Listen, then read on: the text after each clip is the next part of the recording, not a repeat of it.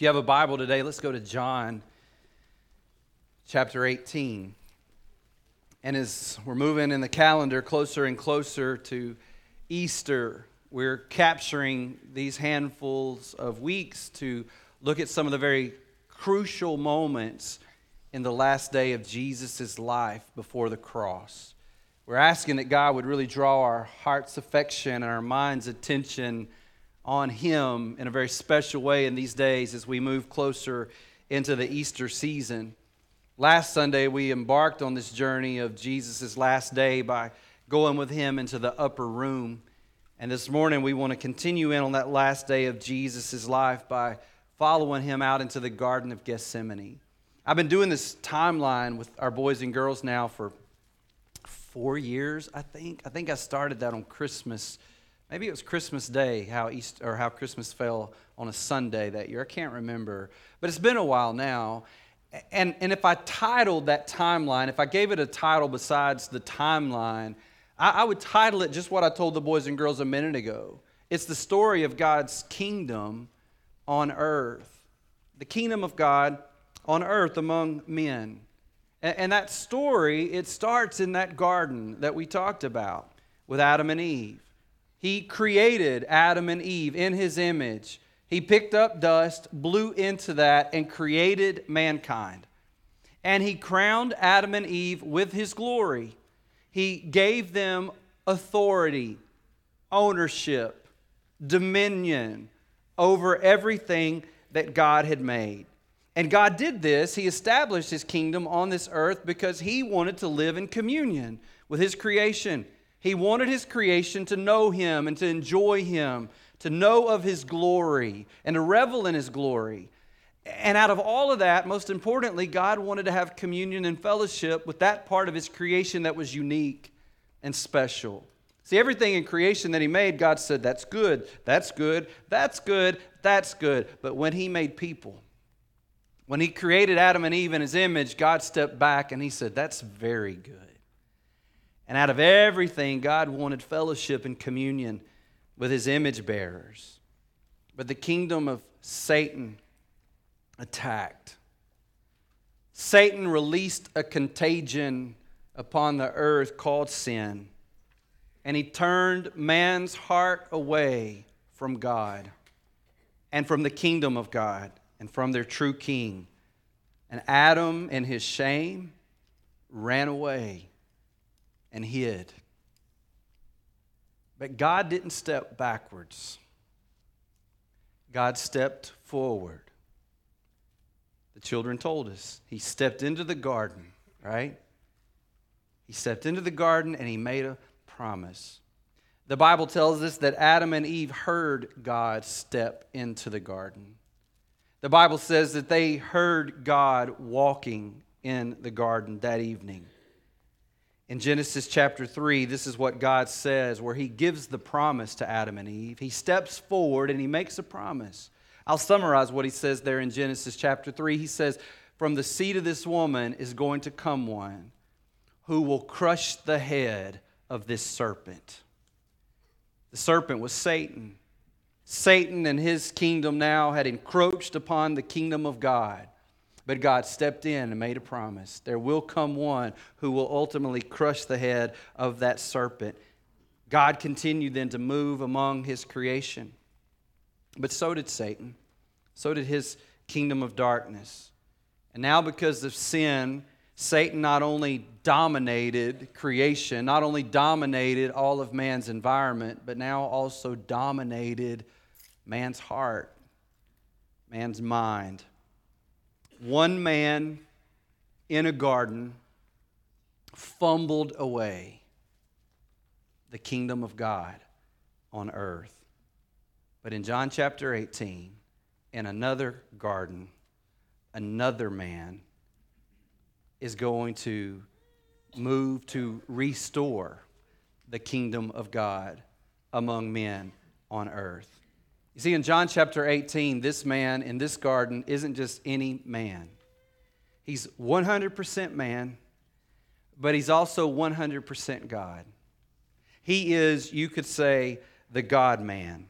No mere man would ever be able to rescue humanity from the clutches of Satan, from the kingdom of darkness. So in John chapter 18, we find out that the God man, the God who put on flesh and became a man, steps into this garden to reestablish the kingdom of God on earth. His name is Jesus, and we find him today in John chapter 18 in the Garden of Gethsemane. He is the promise that God made to Adam and Eve when he stepped into the garden. He is the promise that God made to Abraham when he said, Through you will come one who will bless all the nations of the earth. He is a direct descendant of King David and rightful heir to that earthly throne.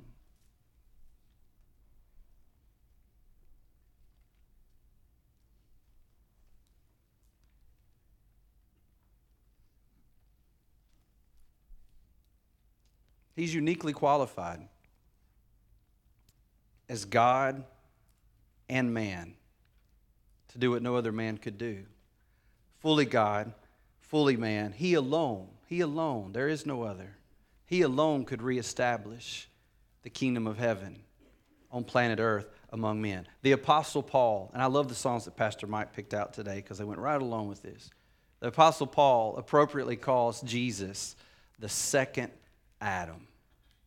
The first Adam blew it, but the second Adam is our hope and our Redeemer. Through the first Adam, think about this God created all the nations of the earth. Through the second Adam, God's going to bring all the nations of the earth together around his throne in worship and honor and in praise.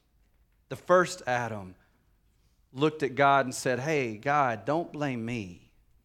Blame my bride. The second Adam looked at God and said, God, don't blame my bride. Blame me. And that's why we find Jesus in John 18 sweating great drops of blood in the Garden of Gethsemane because he's about to take the blame for your sin. All of it. And mine. Upon himself to the cross. He himself is without blame, but he's about to bear all of ours in our place. Let me remind you that the gospel can be boiled down to three great transfers. If you've been around here, you've heard me say this before, but we need to hear this again. The three great transfers of the gospel are this number one, Adam's sin was transferred to us. Adam's sin was transferred to us. The Bible says in Romans 5:12 when Adam sinned, sin entered the world. Adam's sin brought death, so death spread to everyone for everyone sinned. We are sinners today because Adam sinned in the garden.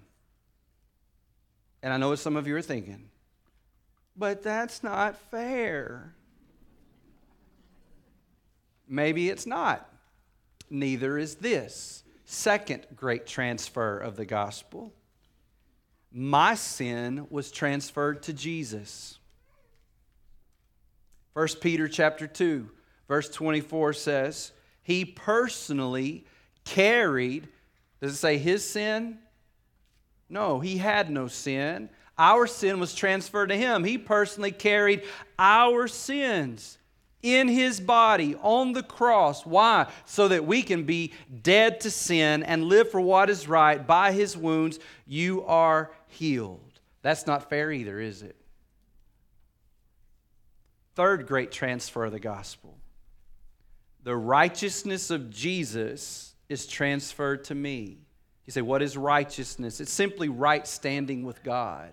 As sinners, we had no right standing with God. There was nothing we could do to gain right standing with God, but Jesus had right standing with his Father God. And that right standing, that righteousness of Jesus is transferred to me. Listen, we're well past fair now. Do you see this? If you still want fair, your light bulb has gone out.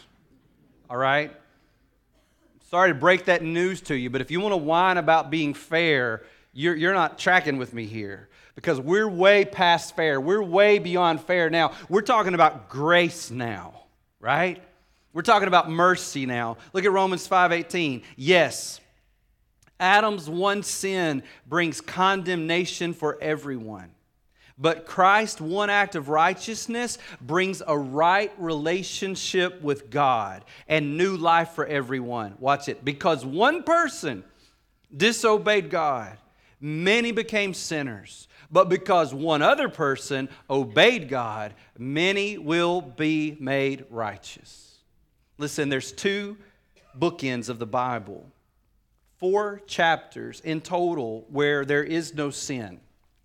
There's no sin in the first two chapters.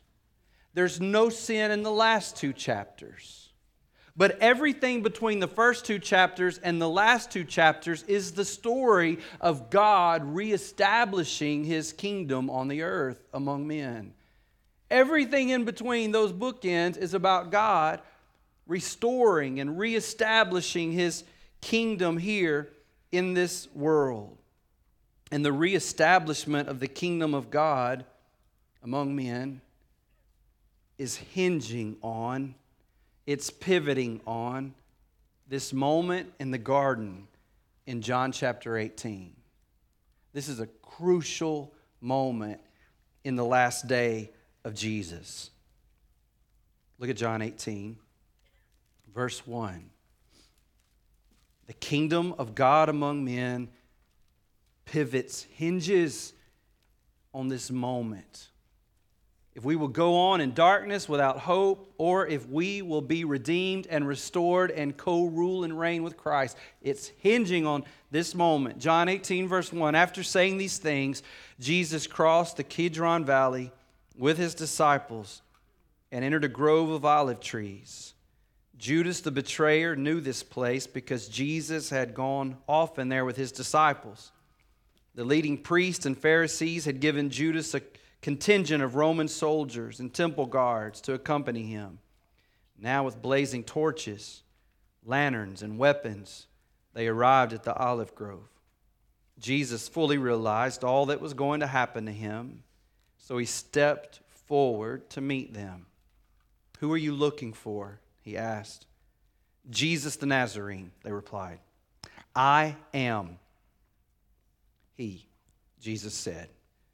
Judas, who betrayed him, was standing with them. As Jesus said, I am he, they all drew back and fell to the ground. For just a brief moment, Jesus peeled back, as it were, his garment of flesh and allowed them to get a glimpse of his glory, and they could not stand before him in all of his glory. They fell to the ground. When Jesus the Nazarene, we sang that, Jesus the Nazarene, when he said, I am, he spoke the holy name of God. It's in your Old Testament in all capital letters, L O R D. If you go home today and start reading your Old Testament, you're going to find that that word L O R D in all caps, which is a transliteration of the Hebrew word Yahweh, you'll find that name in your Old Testament over 6,500 times.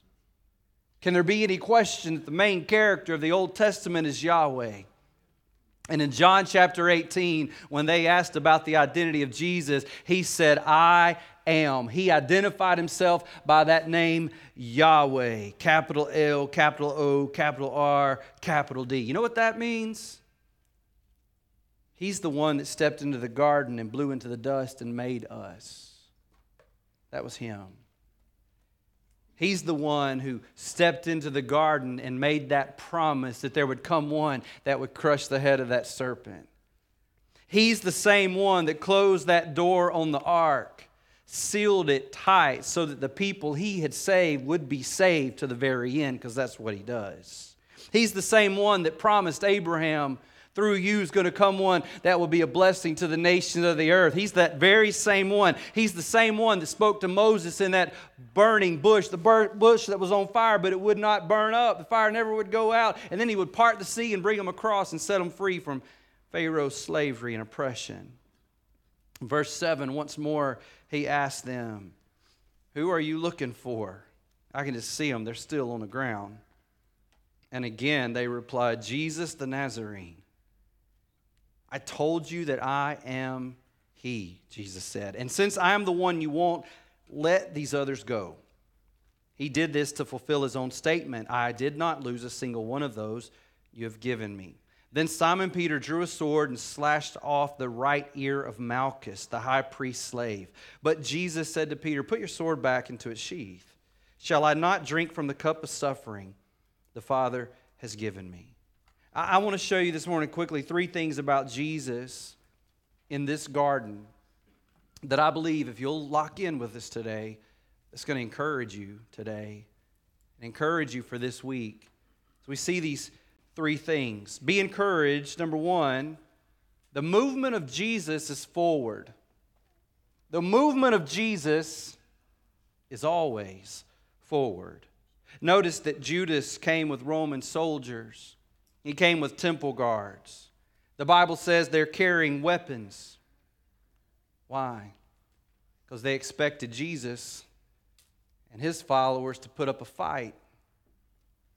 The text also says they brought torches and lanterns. Maybe because they expected if they don't fight, they'll run. And we'll have to go into the darkness and find them. But Jesus didn't fight, and Jesus sure didn't run. In fact, even though he knew everything that was about to happen to him, he kept moving forward. He always moves forward. And I don't know about you today, but that encourages me that I follow a God that doesn't back up. He's always moving forward. Verse 4 says Jesus fully realized all that was going to happen to him, so he stepped forward to meet them. Who are you looking for? He asked. He stepped forward, not back. That's one small step for man. That's one giant leap into the reestablishment of the kingdom of God among men on planet Earth. Jesus knew what was coming. He knew the physical torment and torture that he was about to take, and he stepped forward anyway. Jesus knew what was coming. He knew the spiritual torment that was about to come, that he would be separated from God the Father, that God the Father would turn his back on his own son, and Jesus stepped forward anyway. He knew all of that and he stepped forward. Listen, as it relates to you, to his purposes and his plans for you and for your life, his movement is forward. He's advancing His purposes and His plans, His mission in you and for you. Don't give up. Some of you may think that you're no longer moving forward in the purposes of God, the plan of God. You may think that because of where you are in your life, you may think because of choices you've made, decisions that have been made, things that have impacted you that others decided that have had an adverse impact on you. You may have heard the whispers in your own heart and mind that you're not enough anymore, that you ought to be ashamed, that you're not good enough, and so you're not moving forward with Jesus anymore. If you're a child of God today, that's a lie out of the pit of hell. He does not step back from his people, he doesn't slam it into neutral. He is always moving forward. And he's moving forward in your life today. Others may have moved back from you, others may have stepped away from you, but God's never going to step away from you. He's never going to step back from you. He's moving forward toward you, and he wants to move forward with you and his purposes and his plans today. And you might be the kind of Christian today, if there is such a thing as this kind of Christian, that's just content to sit and soak and sour. You take and take and take, but there's no outflow in your life. There's no sense of forward movement. There's no sense of purpose in serving the Lord. There's no sense of in the mission of God that you're living in. But Jesus has said of his true followers, you are to go.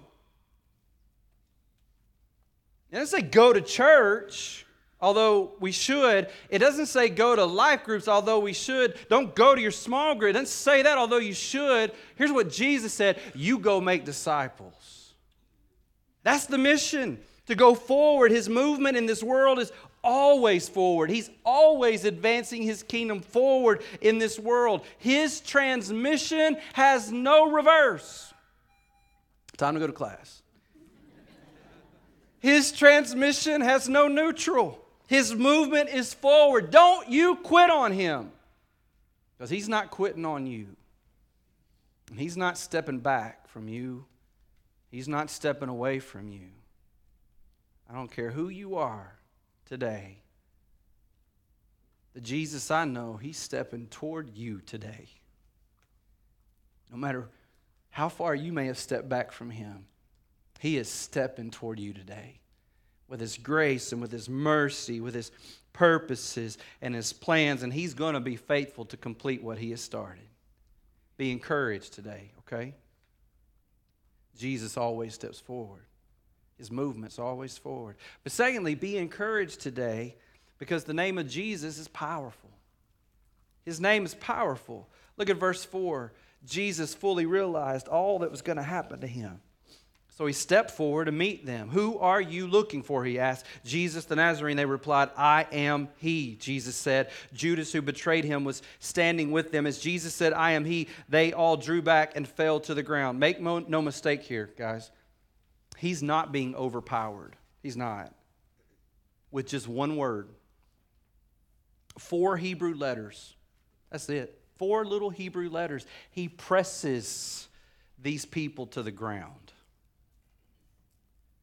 Unarmed, unassisted, and facing a great number of trained fighters who were armed to the teeth, he simply revealed who he is with one word. He said his name.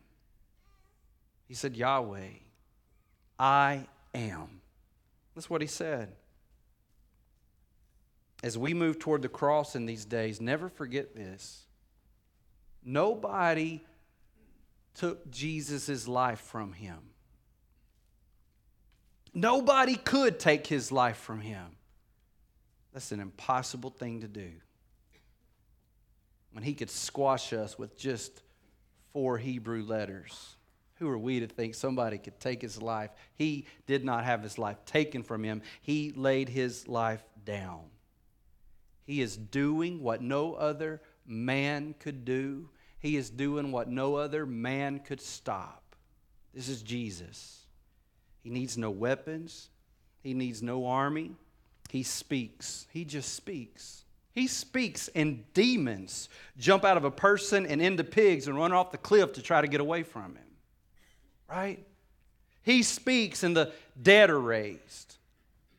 He speaks and the storms are stilled. And here in the garden, he speaks and he spoke just one word, and it wasn't just any word, it was his name. Verse 4 Jesus fully realized all that was going to happen to him, so he stepped forward to meet them. Who are you looking for? Jesus the Nazarene. They replied, I am he. Jesus said, This is the name that he revealed to Moses. Now you go back to Genesis 2. If you just don't believe me, go back there and look at it. You'll find in Genesis 2, when he created man and woman, it was the Lord God, capital L, capital O, capital R, capital D. It was Yahweh God that did that. But he never revealed to his people what his name truly is until we get to Exodus chapter 3. He reveals it in Exodus chapter 3 to Moses. Moses is 80 years old. He's, he's been a fugitive on the run in the wilderness for 40 years for committing a murder back in Egypt a long time ago.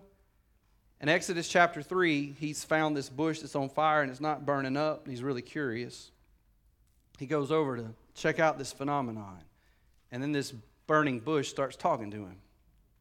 Only it's not the bush, it's God in the bush, just an ordinary bush.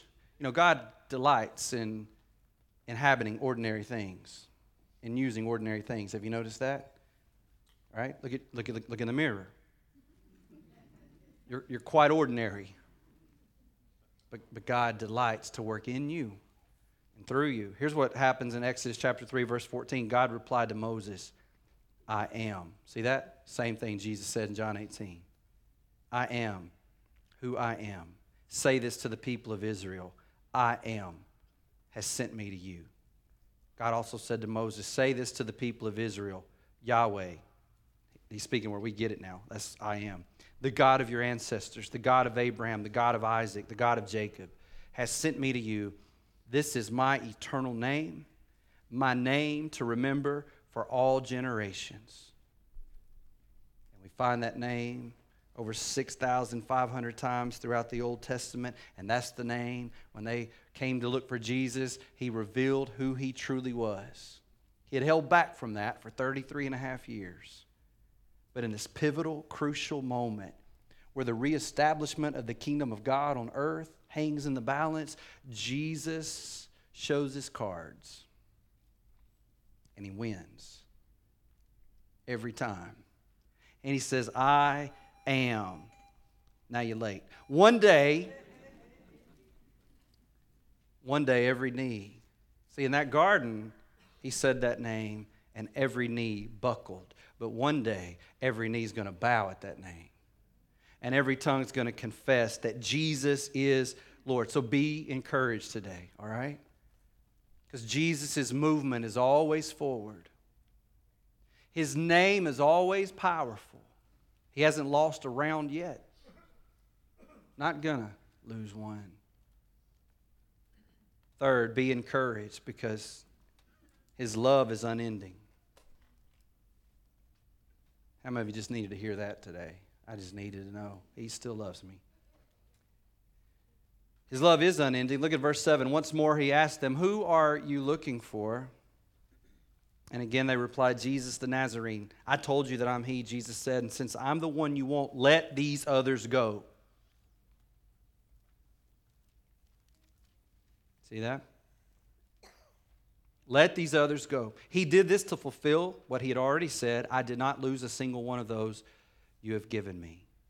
See, twice Jesus asked them, Who are you looking for? Twice they admitted whose name was on the arrest warrant. It was his name, not their name. They had no right to his disciples to seize them. But Jesus is making sure that they know that. That they know they have no right to take his disciples. And for good measure, he just throws out this command let them go. Let them go. He's protecting them to the very end. If I knew what he knew, I don't know that I would have protected them. You're about to scurry away from me like you never knew me? After everything that we've done? After all this time? You're, you're going to deny that you're one of my followers? But not Jesus. He's not like me, and I'm so thankful. And he's not like you, he is the God man. He is holy. He is unique. He is in a class all by himself. He was devoted. He loved his disciples with a love that is unending. In the hours to come, they won't be devoted to him, but he will still be devoted to them. Have you walked down that path where you weren't devoted to him? Liars. Y'all acting like y'all somebody in church today. You've all, we, we've all walked down that path where we weren't devoted to God. And we could all testify today, but there was not one beat of my heart that he wasn't devoted to me. Because his love is unending. Jesus is remaining devoted and loving to them. He says, Let them go. By the way, it's the same command that he gave Pharaoh when he said, Let them go. Same thing. And when Pharaoh would not let them go, remember what God did? God drowned Pharaoh's army in the Red Sea and provided salvation for his people. Let them go. By the way, that's what Jesus said too to your sin, to death and grave. Let, let them go. And like he did for the Hebrew people, God did for us. He delivered us from our slavery and from our oppression, and he delivered us from the kingdom of darkness into the kingdom of his marvelous light. Let them go, because his love is unending. But his unending love is most clearly seen in what we see next in the text. And this is a little complicated, so if you fell asleep, you need to way back up here. Verse 10. Then Simon Peter drew a sword and slashed off the right ear of Malchus the high priest's slave. God bless you, Peter. You're just chatty and you got bad aim, but God bless you, my man. Verse 11. But Jesus said to Peter, Put your sword back into its sheath. Watch this. This next line is dripping with redeeming, saving love. Shall I not drink from the cup of suffering the Father has given me? Peter, put the sword down. This is the plan. This has always been the plan. I'm not a victim of circumstances, I am sovereign over all of these circumstances. This is the plan, Peter. The sin of Adam and the contagion of sin that that has unleashed in my creation, that's got to be dealt with. The head of the serpent has got to be crushed. Justice must prevail. And yet, so must mercy. Now we got an issue. How in the world is justice and mercy simultaneously going to prevail? Here's how. The only way justice and mercy will simultaneously prevail is Jesus has to drink the cup of suffering for your sin and my sin at the cross. Here's the question of the ages How can God act justly towards sin and at the same time act mercifully towards sinners? It's an impossible contradiction, it seems. How can God act justly towards sin and merciful towards sinners at the same time? And the answer is the cross. Look at the cross. At the cross, you see perfect justice being poured out. Justice against every sin that's ever been committed is being poured out. And yet, at the same time, simultaneously, perfect mercy is being pulled, poured out there at the cross because Jesus is drinking down the cup of the suffering, absorbing the justice of God's wrath against our sin, so that we might be able to drink the cup of God's mercy, His blessing. Salvation, that's what it's called. It's a gift, by the way, to you from God because his love is unending. You don't deserve it. You never could earn it. You only simply receive it. Trusting, believing, admitting to God, I am a sinner. And that was me that deserved punishment for my sin. But Jesus, you stepped in you took my place. You took my blame. Adam said, Blame her. And you said, God, blame me instead of him. Blame me instead of her. You protected me. You rescued me. And I trust that. And I receive that as my own. And I want to trust you, Jesus, to save me. And I want to follow you with the rest of my life. The Bible shows us page after page of Scripture that nobody can save themselves. We all try. We talk a good game. Sometimes we even put forth some good effort, but the Bible's very clear about that. We're all sinners and we've all fallen short of the glory of God, and the wages of our sin is death. But even though we're sinners, God loved us with an unending love. And He gave Himself for us. The King. The King. Loved His enemies. The King sacrificed Himself to save those who had turned and ran from him. Us, the king, made a way for his enemies, sinners like me and you.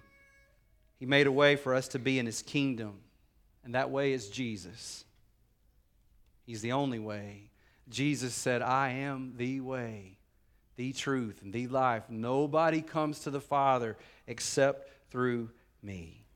See, we once lived in the kingdom of darkness that the first Adam ushered in. But now we can live in the kingdom of light because the second Adam, Jesus, his movement remain forward and is always forward. His name is powerful, and his love is unending. God, we bow our hearts before you today in awe of this story of the kingdom of God among men on earth. Perfection at the beginning, perfection at the end, and nothing but redemption and restoration through the middle. You would not be stopped. You continue to move forward. Your name and power, love, never ending. With your heads bowed and your eyes closed today, let's talk about your sin for a minute. There's no doubt you've sinned. There's no doubt about that. No question about whether or not you've sinned. The question that I have for you, though, is where is that sin? Where is it right now? When you think about those three transfers of the gospel, where is your sin? Is it still on you? Or have you trusted Christ to transfer that upon himself through his finished work at the cross? If you've never done that, you need to know that right now in this moment before God, you're his enemy because you're a sinner. You're in sin because your sin remains on you. He is a God of justice. And if you choose to leave this world with your sin on you, you will pay. You will pay infinitely for sinning against an infinitely holy God. But there's mercy on the table. Right now, today, in this moment, you could take your sin and you could give it to the Lord. You could make that transfer happen right now by grace through faith. The means has already been provided through what Jesus did at the cross. All you have to do in this moment is to believe that and trust that and say, Jesus, take my sin and give me life and give me right standing with God that I could never have apart from you. There's no question today whether or not you have sinned. The question is, where is it today? Where is it? So, if you're a child of God today and you know that, and you know your sin has been transferred to Christ and his righteousness has been transferred to you, why all the shame? Why all the guilt? Why all the fear? Do you not know that he has drowned your enemies, sin, death, and the grave, He finished them off. They're gone. You're free. And can I ask you, child of God, are you moving forward now as a child of God? Or maybe you're just circling the cul de sac in your fear, in your shame, in your selfishness, in your guilt. Are you moving forward, child of God? Jesus is, are you moving forward with him? He's moving forward into the world to make disciples, but maybe you're circling the cul de sac, doing the same old, same old every day. Never looking for, never considering that God has purpose, God has mission, God's putting opportunities before me moment after moment, day after day in my life. And we just circled the cul de sac, checking the boxes. I went to church and I did the stuff and all that. Jesus is stepping forward. You want to step forward with Him today? Say, God, I don't know where this one step will lead me, but I want to follow you wherever you're going. I want to move forward with you and whatever time I got left on this pale blue dot called planet Earth. Because you're moving forward and your name is powerful and your love is unending. So, God, here I am. Let's go.